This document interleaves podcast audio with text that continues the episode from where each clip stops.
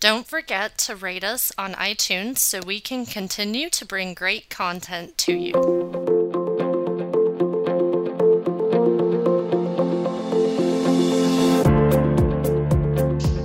Good afternoon, everyone, and thank you for joining us. My name is Robin Maggio, and I'd like to welcome you to our webinar, Project Based Learning and ADHD. Today's webcast is part of CHADD's National Resource Center on ADHD's Ask the Expert series. NRC is funded by the U.S. Centers for Disease Control and Prevention and provides reliable, science based information about current medical research and ADHD management. It is a pleasure to introduce today's expert, Susan Kologi. Susan is the academic director and a teacher at Novitas Academy, a private therapeutic school for boys with learning differences located near Boise, Idaho. She works there with teachers and students on implementing project based learning to provide an alternative form of education. Susan completed her doctorate in education at the University of Idaho, where she worked with undergraduate students preparing to be teachers. Her dissertation research focused on project based learning with various types of learners. Again, we are pleased to welcome Susan. Thank you. Thank you so much for having me. Um, and thanks for being here with me this afternoon. Um, I really do want to thank CHADD Also, um, I've been a presenter at their conferences. I was in Attention Magazine, and now I'm super honored to be um, doing this webinar. So I will go ahead and get started. So my first slide, this is um, the view out my window. However, not currently. We don't have any snow on the ground. Um, but my biography definitely tells me, um, tells you guys about who I am and what I've done. Um, so I just wanted to show you a little scope of what I get to see out my window every day. On the agenda, I want to touch on a few things. Just share you share with you a little bit of research on project-based learning, but I won't go really in depth because something I've noticed um, over the times I've presented is people really have questions about, well, how do I do it, or how do I write the driving question, or what do I actually do in the classroom? So I want to focus some of the time today on that um, and give you guys resources so you can start to do it in your classroom as well. So typically when I present at conferences, I like to bring uncooked spaghetti and marshmallows. And I start out the presentation with how do tension and compression affect the structure of a building? So I have participants group up and try and build the tallest freestanding structure with the materials. I do this even before I introduce myself and I have, you know, the groups just, you know, answer that question. So without having you all rush to your kitchen and find uncooked spaghetti and marshmallows, I'll just talk you through how it's gone. So again, I present the question and then I give them their materials. So they're to build the tallest freestanding structure with the materials. And the goal is to answer the question, how do tension and compression affect the structure of a building? So here are a few pictures of one of the conferences I did this at. And there are two different sizes of marshmallows. So we had the regular size and then smaller size. Um, and then it's interesting to walk around and see not only the structures that they build, but how they alter the materials they have. Sometimes they'll break the pieces of spaghetti or they'll pull the marshmallows apart. Um, and it's just a fun way to get everybody involved and thinking about doing this with their students.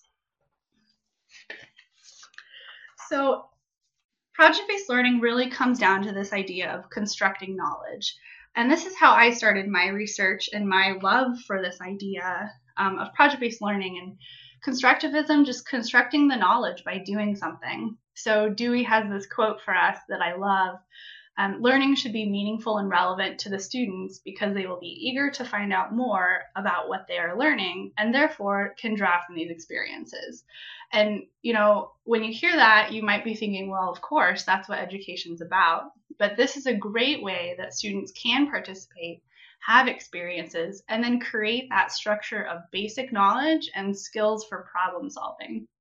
So, kind of working our way down from the constructivist philosophy there's active learning and collaborative learning and project or problem based learning.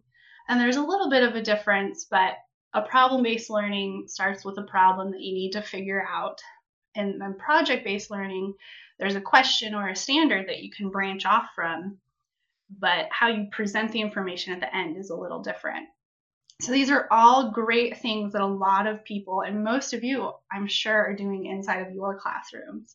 Um, so again, I just want to give some structure and help help give you resources to do it. A definition of project-based learning.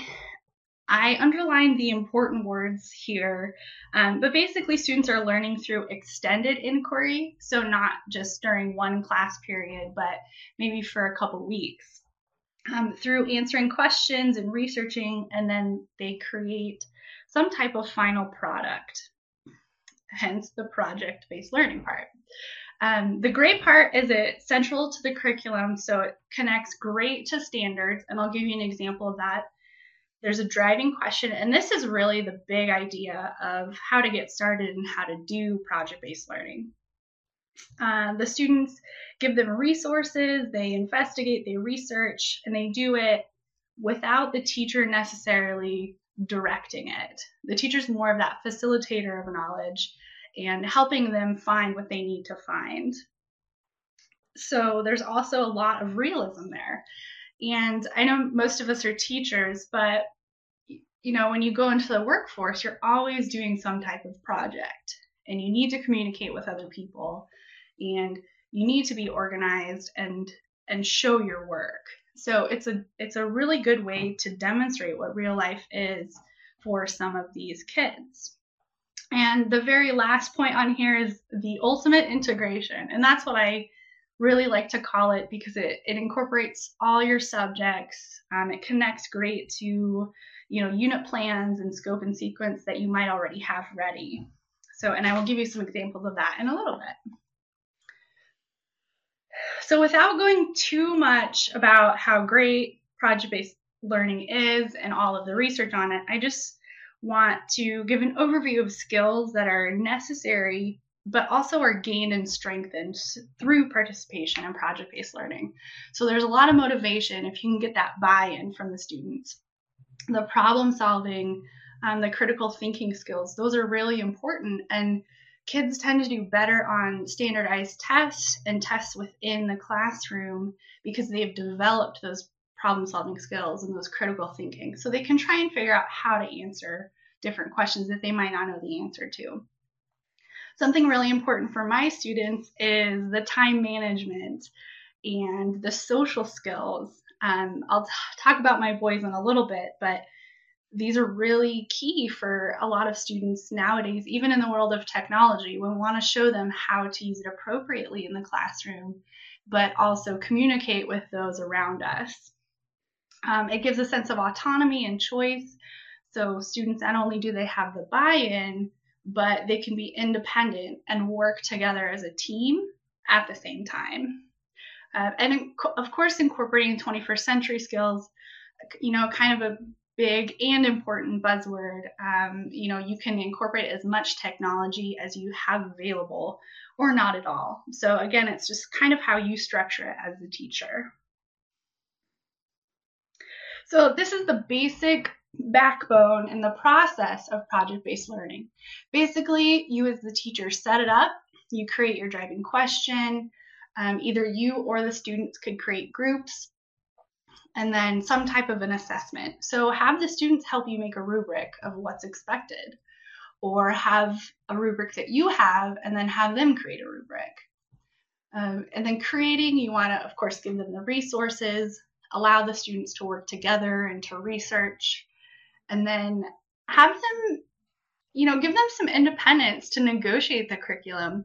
Yeah we need to follow our standards and our and of the curriculum that we're given but have them ask questions and and allow them to go in different places that you know you may not normally do during the normal school um, in your classroom and then at the end there's a final product um, I encourage movies and videos that we can put on YouTube, but not a lot of students are into that. So we see a lot of presentations like PowerPoint or Prezi. So sometimes I'll suggest to students that, okay, this time we are not going to use PowerPoint, so we need to find some other medium to show all of your knowledge. So at the end, there's a presentation, turn in the final project, and then there's some type of an assessment. Um, these next two slides have a lot of information on them, but I just wanted to share them with you. These are um, handouts that I've given out at different conferences on how a teacher can set it up, and then the next slide is how um, you can explain it to the students. So, and I do have my email on the last slide. If you would like this handout and a little more information, I'll send me an email and I'd be more than happy to pass it on to you. So this first one again is the teacher's guide.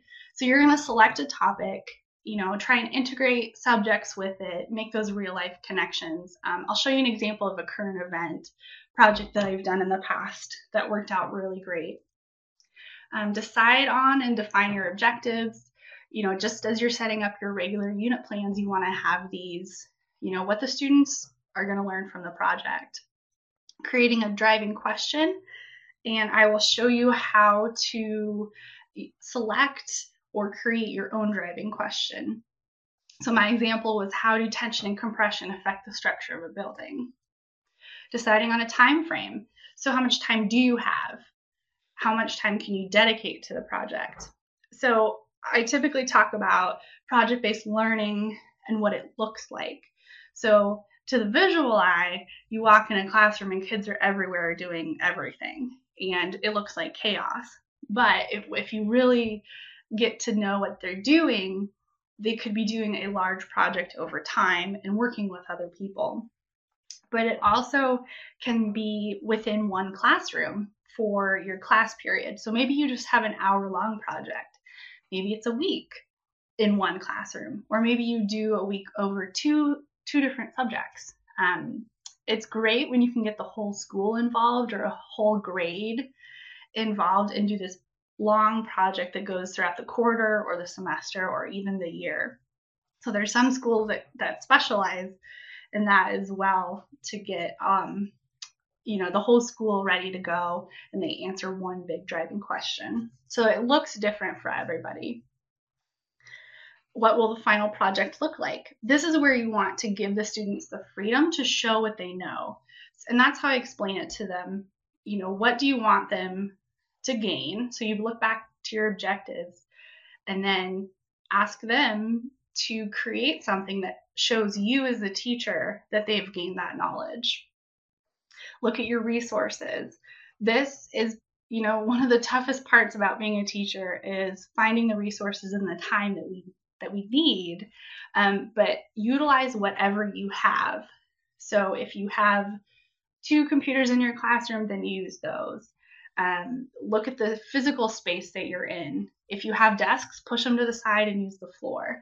So it's all about taking advantage of the resources that you do have. And then um, this is great for kids with ADHD, and I'll come back to this later, is prepare a student checklist.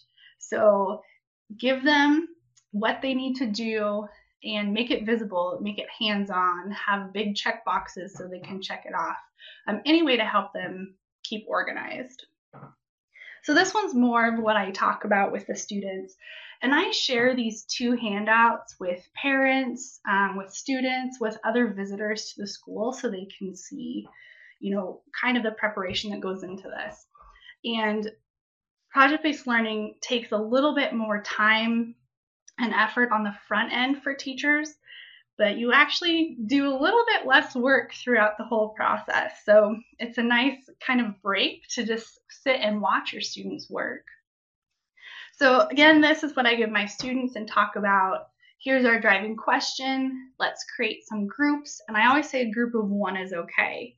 This is kind of my philosophy because my boys don't really, I mean, they have a lot of social stuff going on, so they don't necessarily want to work with another person. But if that's a goal of your project, then require them to be in groups of two or more. So, just any way that you can get the students working together and discussing the information, that's really the important part. Creating your assessment or some type of rubric. A rubric, again, you know, it's an easy way to go, but use something that you already use in your classroom and that you're familiar with. explain the process to the students. And this is pretty key for a lot of students who have never done this full on project based learning before. So, if you're a high school teacher, it may be a little bit more difficult to go back to the basics of okay, how do you organize as a group? How do you work together? Uh, but those are important conversations to have. And um, having that process there, if they're used to it, it'll be easier and easier over time. So you want to scaffold it as much as you can. And then students, of course, they present their information and assess, you know, their project and other projects as well as their presentations. So it's a great way to have that peer community. And if you have that safe space set up, they will feel comfortable doing it. With my students, there a lot of them are afraid to give up, get up and give a speech, but we've made this part of just how we do school. So we don't even have a speech class because students are always up talking in front of each other. So it's a great way to, to integrate all of those subjects together. So looking at driving questions, this is the meat of project-based learning. This is what you want them to know. So it clearly states the purpose of the project. It focuses you on what you need to do. And then it's linked to the core of what you're supposed to learn. So of course, right, that's the whole point. We know we need to teach math, so we're going to teach math. So my favorite part, well, one of my favorite parts of PBL is that it connects great to the standards and provides differentiation in the actual process. So all of the standards really connect really well to a project that you are doing. And the easiest way is to turn that standard that you're focusing on into the actual driving question. Here are some examples, and there's different types of questions, but I just wanted to show you some examples. Don't get caught up on all the theoretical stuff. Um, just use these as examples. So these are some of my favorite ones to read. When is war justified? Should art be censored? What makes a book a classic? So all of these things, they take a lot of time to answer and a lot of research. And it kind of combines all of the things that we really want them to gain those critical thinking skills and research and working with other people to be able to answer these. So, with this one here at the bottom, under design challenge, it says, How would we design a museum exhibit about the Vietnam War so that appeals to the diverse group groups in our community? So, that's going to connect to a standard that we're going to see in history. Here's an example of current events. And this is one I've done with my students, but I've also done it with the parents. So, hurricanes are powerful at times. That is a um, typo right there. So, hurricanes are powerful and at times potentially catastrophic natural phenomena. Why do some communities respond better than others? So, again, taking this current event back in November, October, and November, um, when Hurricane Matthew was off of the coast, we wanted students to really gain an understanding of, you know, what is a hurricane and why all of these things happen and why do some communities respond better than others. So each student took on a role of a governor, an engineer, a citizen, or a meteorologist, and they researched hurricanes from that perspective. So they had their own take on not only what hurricanes were and the damage that they do, but also how they would respond. So they presented it to the class and they were able to gain all kinds of knowledge about hurricanes and be able to answer this question. So the last point is we, I had parents do this um, at a parent workshop, and you know, like I get a lot of comments from parents saying, like, well, I don't know about project based learning. It kind of sounds great, but I don't think, you know, my students actually going to learn all of what they need to learn. So the best way I can show them is to have them participate and see how much they really do learn. So the parents loved it. Um, so if you're able to do that, I would um, highly recommend that. Another example that I've done, more standards based, um, it's probably my favorite one to talk about is World War One, the, the war to end all wars, and the project to end all projects, trench warfare. So the question was how does necessity promote innovation and strength during warfare? So again, we're centered on historical concepts of World War One. And originally the students were going to make a trench, you know, a model from clay or some other, you know, supplies we can find around the school. But we ended up digging actual trenches in our backyard. And I know not everyone can do this, but it was fantastic to watch the boys get really excited about digging dirt and creating these trenches. So it was really great to see all of our subjects also come together. So I required as the math teacher that the trenches needed to be one third the size of the originals. In speech class, we were doing persuasive speeches.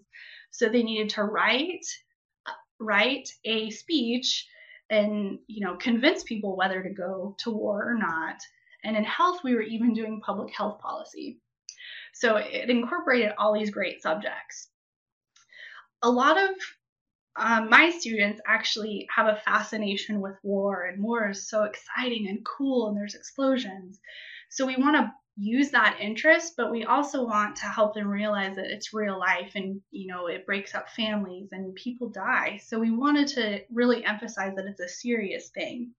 So we had students research and write a biography for a soldier at that time.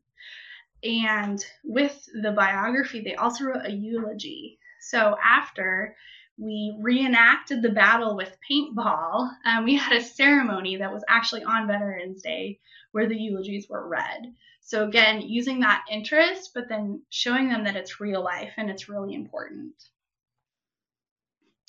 And then these last two examples I'll give of mine.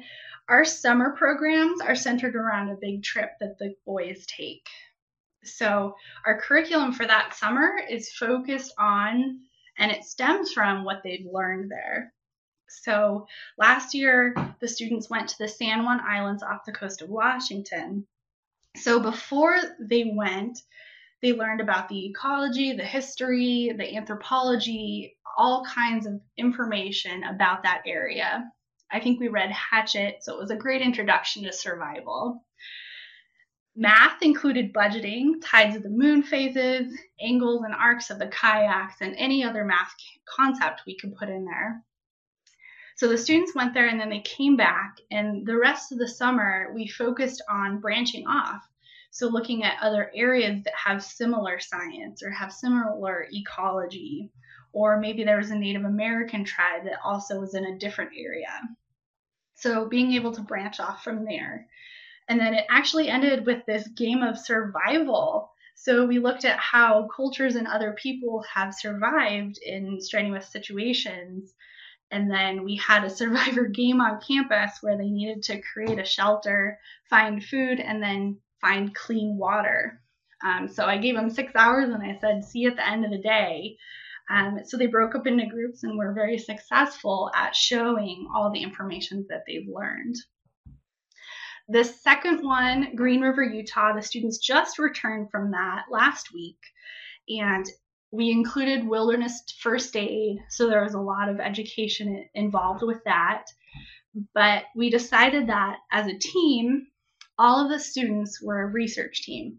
So we wanted to send out some of our scientists to Green River to collect data to bring back. So when they came back, we talked about the different roles and the different job descriptions. So we had a biologist and a geologist. We had a cartographer who followed the map and, and marked where they put in and where they camped.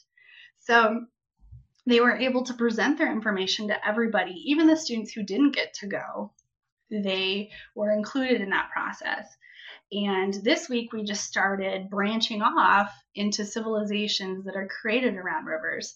So each student now has a river that they've picked, and they need to include the science and the history and the anthropology around that area and why it's created there. So um, it's just a great way, and this is full on the whole school for the whole summer. So again, project-based learning can be a simple, you know, one hour activity or a whole semester or a few month project.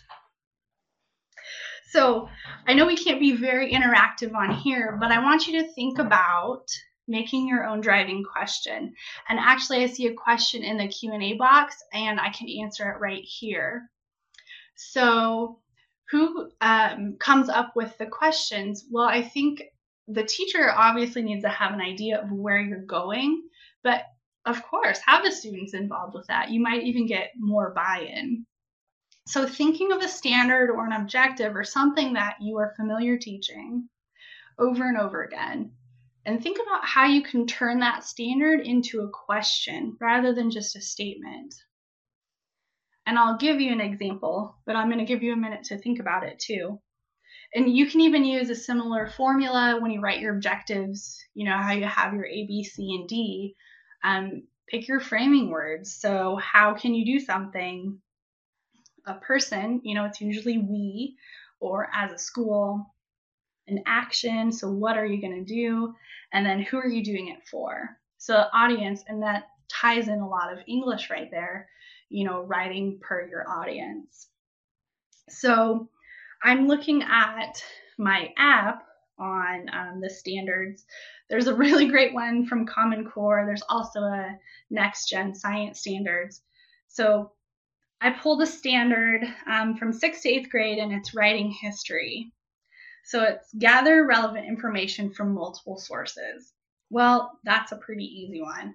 So if I go back to the uh, questions that I gave and the one that I read to you, how can we design a museum exhibit about, and I changed it to World War One so that it gives accurate information. And then the students need to design it. So that's the great part is you can use what you're already using but frame it as a question. So now I want to jump in and talk a little bit about the ADHD part and how you can support that in the classroom. So my school specializes in kids with learning differences and they're all boys, so I typically say my boys. So all of them have ADHD. So I have 12 kids running around ADHD and they look the same on paper, but every single one of them look different and we all know this. On paper, they look the same, but in person, they're very different. So, we all know characteristics of ADHD. That's probably why we're here today. So, we have all these different traits that we see behaviorally, cognitively, or emotionally. And it looks like it could be really dysfunctional to do PBL with these kids. But I've actually found that there is some advantages to doing project-based learning with ADHD kids. So I this is not super relevant, but this is from my research and I wanted to show you how different learners can be successful in project-based learning. So I studied cognitive styles and I focused specifically on field dependency, which is basically the ability to separate contextual information. So in this idea, there's two different learners. Some people view it as a continuum, and some people view it as two separate entities. So, field independent, they easily and individually separate relevant information, or more field dependent, relies on context and social interactions. So, right there, I see both things being pros and positives for project based learning.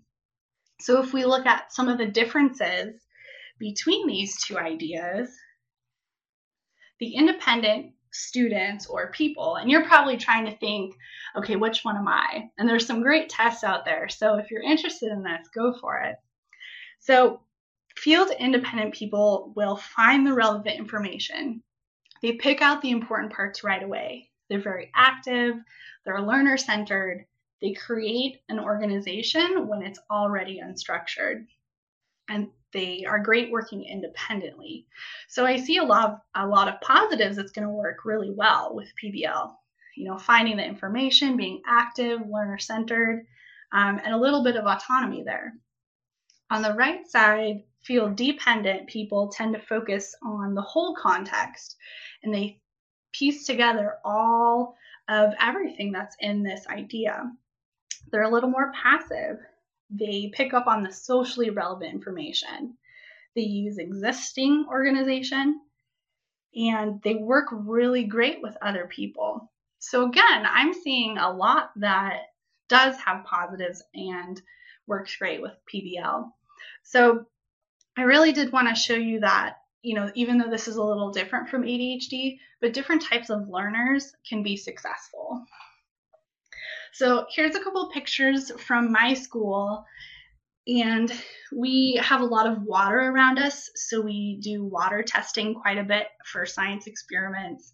We have a fantastic artist that comes in and works, and the boys were actually making powder horns. And we started our own greenhouse and garden, so the students were planting seeds and um, placing them in the greenhouse. So in these pictures, it looks pretty organized, but I don't think, I guess the artist is in that one, but we don't even see the teacher in these pictures because the students are all working together with the teacher kind of on the side. But they take in so much information and their brains are going faster and in different ways, but they can help each other narrow that down and be successful at a project. Here's a few more um, we had some flooding over the past couple months. So in these middle pictures, some students were out there measuring for um, you know flooding and how we need to prepare for that. So we actually turned that into another PBL where the whole school put together a plan, an evacuation plan, basically as if we flooded, what would we need to do? So you can see sandbags on the pathway, and that was something that they came up with. So, again, using that real life application. On the left side, that was the beginning of the greenhouse. So, the boys actually designed it, they did all the research and the budget, and then they built it. And then we're tilling the garden down below. And the garden is growing nicely, and I just had my first green onion out of there. So, it's been great. And then on the right side, even something as simple as making kites out of garbage bags, they picked up on those skills and that problem solving of what they need to do. So it's a matter of giving them a task, but not telling them how to do it. The how is what they need to figure out. So, supporting ADHD, the organization um, is probably one of the biggest stressors for me. I know. So, any way that you organize your classroom already, I would say utilize that. So if you use folders and cubbies, or if you have binders with um, a lot of tabs and dividers, use what you already have, but make sure you work the student step by step through that process. So saying, all right, let's put it in our binder. You know, it's the end of class. Now let's put it back in our cubby.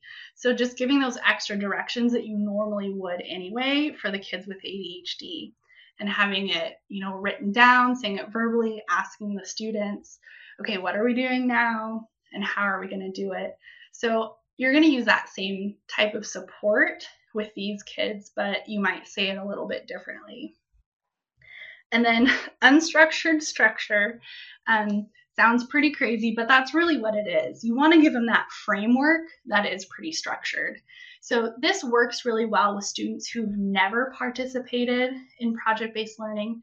So it gives them an idea of what they're doing, but if they're used to it, you may only use this with kids with ADHD or other executive functioning deficits. So a checklist is, is a great way to go. You can make a big checklist calendar that goes on the wall, something everybody can see, um, or they have their own checklist or an outline. And then the freedom to work. So think about how much time, where you want to do it, what your space looks like. If you have tables in your classroom, that's great. If you don't, just push the desks aside and use the floor, go outside. So, again, utilize the resources that you have and just try it out. Not only should you scaffold the students into this, but kind of scaffold yourself. Um, don't go all in at your first time doing it, but just take it step by step. And these are really important things that we all deal with in our real life. To be organized as a professional, you need to have all your ducks in a row, at least most of the time. So even telling them, hey, I have to be organized, so let's do it together. So again, yeah, providing scaffolding, talked about this a little bit. Um, so think back to if you were able to come up with a driving question, think back to that or a standard that you typically teach. And with your ADHD kids in mind, write down some ideas of how you can help them through this process. So I came up with my question for um, how do tension and compression affect the structure of a building? So again, I gave this question and I gave the materials, but I didn't tell anybody how to do it. But I could have given a checklist. So again, a big calendar checklist or something you can put on the wall for everybody to see is a useful tool.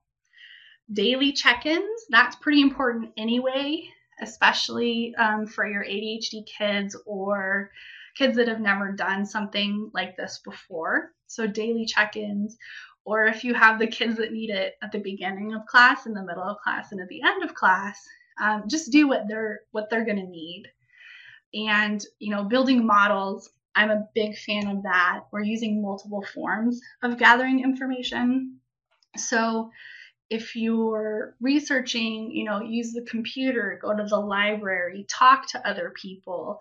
Maybe there's an engineer at the school you know, or the janitor used to be an engineer. So, you know, bring in your experts that you already have access to.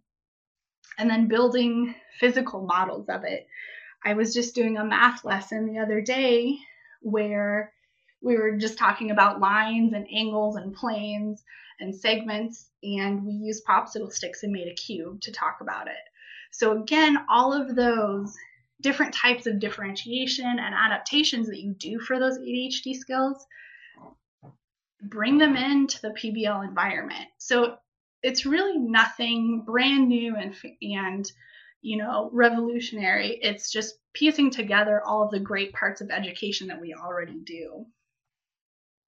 So before I open up for questions, um, I am more than happy to communicate outside of this you're always welcome to email me. So I have my personal email there. Um, if you want, again, the PowerPoint or any handouts, I'd be happy to pass those on to you as well.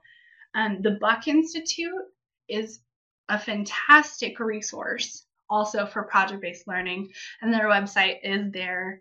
Um, they have a really great government and econ curricula for um, high school, and the government one, you talk about the Constitution, but then there's this imaginary country where the students create the Constitution using all of the different pieces.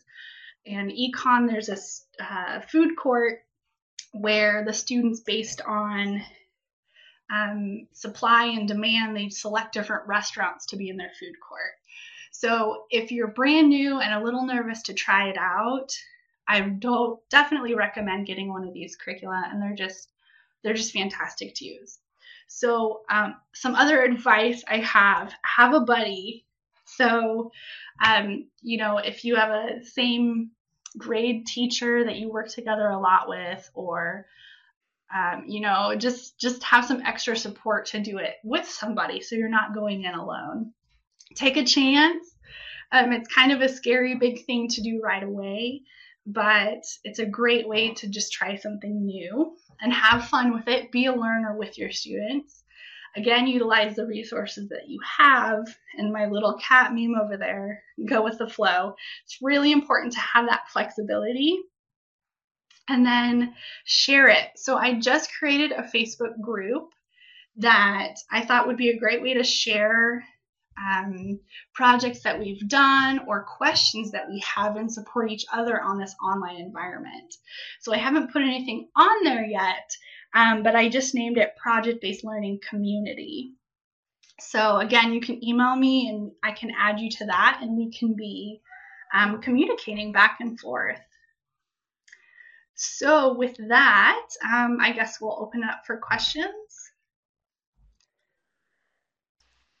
Great, thank you. That was some wonderful information.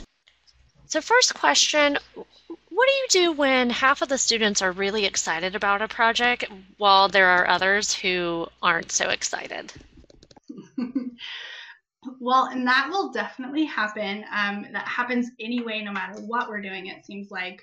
But I would try and stay focused on the students who are very interested or connecting something of interest from the other students who aren't interested. So if you're doing some type of English assignment and the the students are doing um, maybe a summary of the book and one of your students who doesn't want to write a paper really likes comic books. Have them create it through a comic book which is a great project anyway. So and even rewarding the students. So if the students are working together, you know, give that positive feedback to them, saying, look at how great you guys are working together. Um, there's no magical answer, unfortunately, and some students will kind of buy into the idea and then explaining how real life it is that we do this as adults, as professionals in all kinds of jobs. So you could even start out before you do a project, bring people from the community in and say, how do you work with your colleagues? What types of projects do you do? So I think part of part of it is setting it up for success, getting them involved. Great, thank you. What about do you have any tips on how to deal with anxiety when the project has started or time limits are impending? Um, anxiety for the teacher or anxiety for the students? I believe anxiety for the students. okay. Because um, there probably will be some anxiety as the teacher. You know, you have one week until your state exams. Um, again, just go with the flow. But for students, allow them enough time to get it done. So that's part of going with the flow and taking that chance and being adaptable. So if you plan one week for your project, but you know it's going to take a couple more days, okay, do that and and just involve the students in that conversation. I know I get a lot of buy-in with my students when I just say, "Hey, I think we're going to need more time for this. What do you guys think?" And you know, I think giving those students that opportunity to to be part of the process, they'll buy in as well as um, ease some of that anxiety. But anxiety in general, I'll branch off just a little bit, is you know getting up and speaking in front of people, talking with people you don't know. There is a lot of that anxiety there. Um, but ease them into the process. So you may start off doing one project in a class period and then scaffold it from there. Great, thank you. Have you ever used project based learning in an after school program that is reinforcing concepts that are learned at school? Um, and if so, could you share how that might work? I personally not, but I think that's an even better way to reinforce all of the topics that they learn throughout the day um, I think that's a great way to do it because they'd be building on to those skills and then you know sharing them with other people. And then the next day or the next unit they'd have even more background information. So i also haven't seen any research in the last couple years um, on that topic. So that'd be a great um, thing to start looking into. And if any of you have any experience with that let's share it on our facebook page Great, thank you. Um, are you aware of any colleges that utilize P- the PBL method? Well, um, actually, a lot of the research on project based learning has taken place in college um, or university settings. So, this concept is very popular in the medical field because you're always working with something or you're learning how to do something. Also, with engineering, um, or art because you're learning about something and then reproducing it. Um, so my research, my dissertation, I actually did with pre-service teachers at the University of Idaho. So for three semesters, we did it in class to also give them a teaching method that they could use hopefully in the future. And the research was all really positive. So I think it's probably more the liberal arts colleges that will focus on those types of activities. Um, but bigger universities with you know your 101 102 classes are probably going to be less project based unfortunately but they could be done. Um, so that's a great question and i hope to see more pbl in the future in universities. Great thank you we have a couple of questions about the use of rewards with uh, PBL. So, do you use interim rewards for completing each objective with your students? I think, um, and I didn't talk about that, but that is a great way to keep your ADHD kids um, and all of the more normal kids in your classroom motivated to keep going. I would think you need to know what works in your classroom. Um, for my students, rewards don't really work for them, but that's just how I work with them. So they know what I expect, so they do it. So I would think, um, yeah, so look at the reward systems that you already use in your classroom and put those in there. So some of you might reward after each step, and some students might need that. So that's where the differentiation really is easy. So you know who's working on what and what they need to complete that. So, and depending on the age group of students too, I work with high schoolers, so it's a little different. Um, if you were in elementary or even middle school, those rewards might go a lot farther, whether they get more recess time or you know they get free computer time or something like that. So I would definitely utilize that if you do, or try something else, try something different.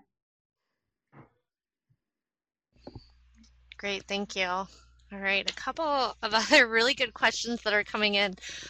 What challenges um, would you say that teachers might face in implementing PBL, and do you have a couple of tips to overcome those challenges? Um, I would say the biggest roadblock from going from more traditional to project based is with the teacher. I know the students sometimes aren't familiar with it, but a lot of times the teachers feel uncomfortable with it. And that's, you know, even with my teachers here, I have to help them do it and I invite them into my classroom and show them how I do it. But it's kind of like you develop your own way, your own teaching style of doing project based learning. But that, that I mean, I kind of suggested having a buddy and taking a chance. And and if you're not very flexible, typically, um, I would work on that and and be flexible with the time. And I know, um, you know, sometimes you know the kids go to PE and they go to music and they go to art, so some of the time limits are very stressful. Um, but being able to just really go with the flow, it's you got to take a chance. It's not going to come easy unless you're comfortable with it, but it definitely is worth it in the end. Great, thank you.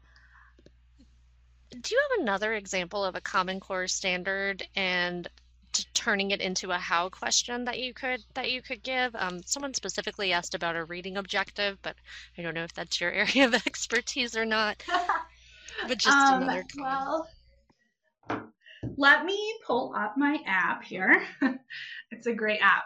Um, so if I'm looking at reading standards, um, maybe for ninth grade. So writing for ninth and 10th grade, uh, text and types and purposes. So this one says write narratives to develop real or imagined experiences or events using effective technique, well chosen details, and well structured event sequences. So this is a great question because the Common Core standards are, are pretty vague. They just kind of give you the idea of what they want the students to know. So that's where your creativity gets to come in. So maybe you have the students, um, maybe they're reading a biography or they're reading about, um, you know, a fictional book, but then they need to write some type of narrative for a character. So maybe your whole project could be centered around who this character is and who they are in real life and how um, they interact with other people. So your creativity gets to come in and how the project looks. So you could say for your question, um, how I gotta think about this for a second. so write narratives to develop real or imagined experiences or events. So you could ask the students to show what they know about a character and ask what types of experiences would this character have in a different environment or if they lived in a different country or if they lived in a different time period. So a lot of those assignments, you know, in English, I know a lot of English teachers already do those assignments. But if you start framing them as questions and saying, all right, students, I want you to show me that you've learned this material. So if they completed that essay on this character, they would know how to write a narrative or develop real or imagined experiences. So I don't know if that answers it very effectively, but again, if you match your creativity with the standard and using those words in there, um, it would be you know pretty easy to do and again adding your students into that conversation is helpful because they might have an idea that we haven't thought of before either Great, thank you. And what app were you looking at for our participants to know? Um, so it's just called Common Core. And so if you look in your app store or whatever format you use, just type in Common Core standards and um, it's through Mastery Connect. And I think they must be the developers, but they also have one for the next gen science standards. Um, and I think some states have their own. It looks like Florida has theirs. Um, but since I'm a private school, I can follow just the regular Common Core and not specific to a state. But this, so this app is great. Um, I feel like I'm doing marketing for them, but it gives you a breakdown and drop down menus. So you can look at a specific grade or a specific subject, and then there's even resources on there too. So it's very useful um, if you're in the moment, or if you, you know, a student says, "Well, why are we learning this?" You can always pull it up and say, "This is why it's important." Okay, great, thank you. We had someone ask about that. So a couple more questions. This next one I'm not sure if you will or if you're familiar with or not, but they're wondering if you're familiar with any research showing how PBL is helpful to providing diversity, equity, and inclusion work, and if so, how PBL might help create more connections for um, DEI work. Uh, I'm not familiar with any research that's looked at that specifically, but again, PBL is it's been around for a long time, but people have just recently started researching it. But I think it's a fantastic way for students to bring in different perspectives and you as the teacher providing different um, perspectives about different people or um, all types of diversity. So I uh, think I'm going to write that down so I can start to look into that anyway. Great, thank you. Back to students and project based learning. So, how do you keep your ADHD students from hiding from responsibility in a team setting? so, we all have to have that conversation about how you work in a group, right? I even did it with the college students, and you know, I kind of made it a, a joking way, but having them, you know, decide what working in a group looks like and how each responsibility is your responsibility and how that could fail your your teammates. So I always add to my rubrics that there's a self assessment so they see how much they've done and then how their peers grade them as well. So, and you, as the teacher, you don't necessarily have to have that be part of their actual grade, but it's an important way for the students to be able to communicate that, well, I really need you to participate. And instead of doing the rubric at the final part, you could do one kind of in the middle, more as a formative type assessment of where you know, what your students are doing. And I think the daily check in would also really help. So if you meet with a student at the end of the class period and they haven't been doing what they need to do, and this kind of goes for all students, but especially the ones with ADHD to help them see that, you know, you could potentially be letting your team down, but you want to be able to do that. So I think um, conversationally, that's going to be your biggest push to help them um, you know, be successful and help their group be successful too. Great, thank you. A couple of questions about if you have any additional resources. So the first one is, do you have any additional resources for finding short-term projects, such as the spaghetti and marshmallow one you had at you were talking about at the beginning? Mm-hmm. Um, I do have some. I've been trying to collect all of my ideas just in a notebook, but um, that would be something I'd be more than happy to share. And um, I know the the Buck Institute has more long term projects, but I know um, there's a few other websites that have some.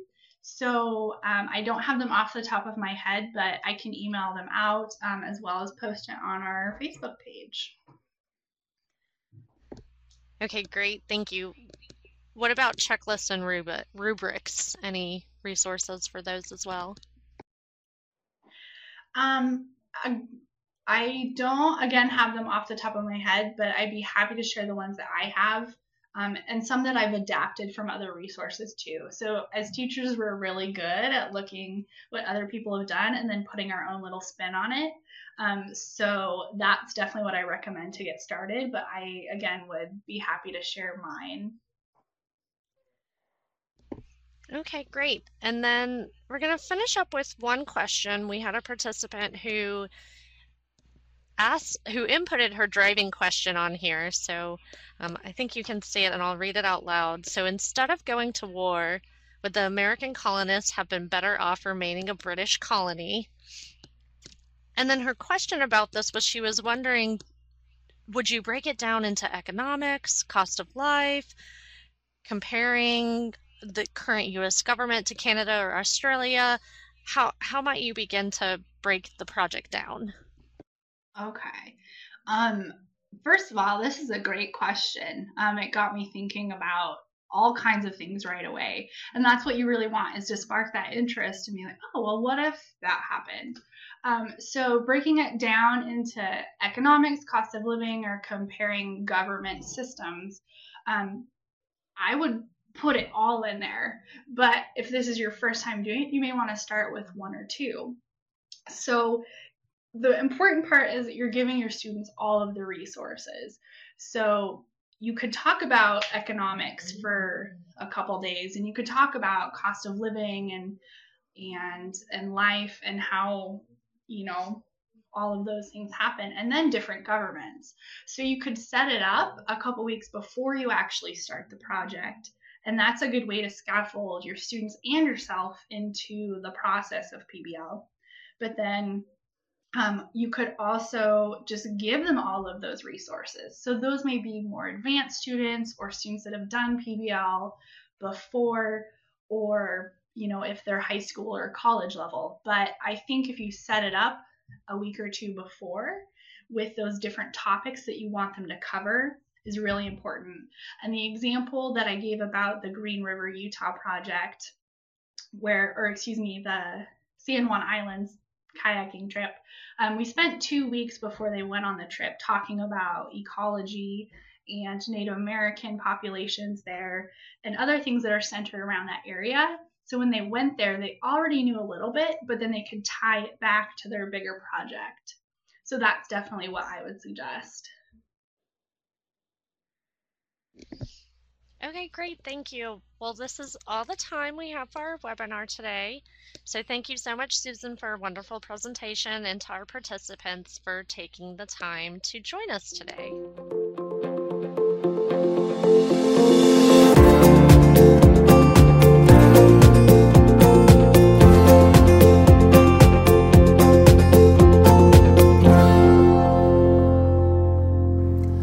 Want school mornings to be stress free?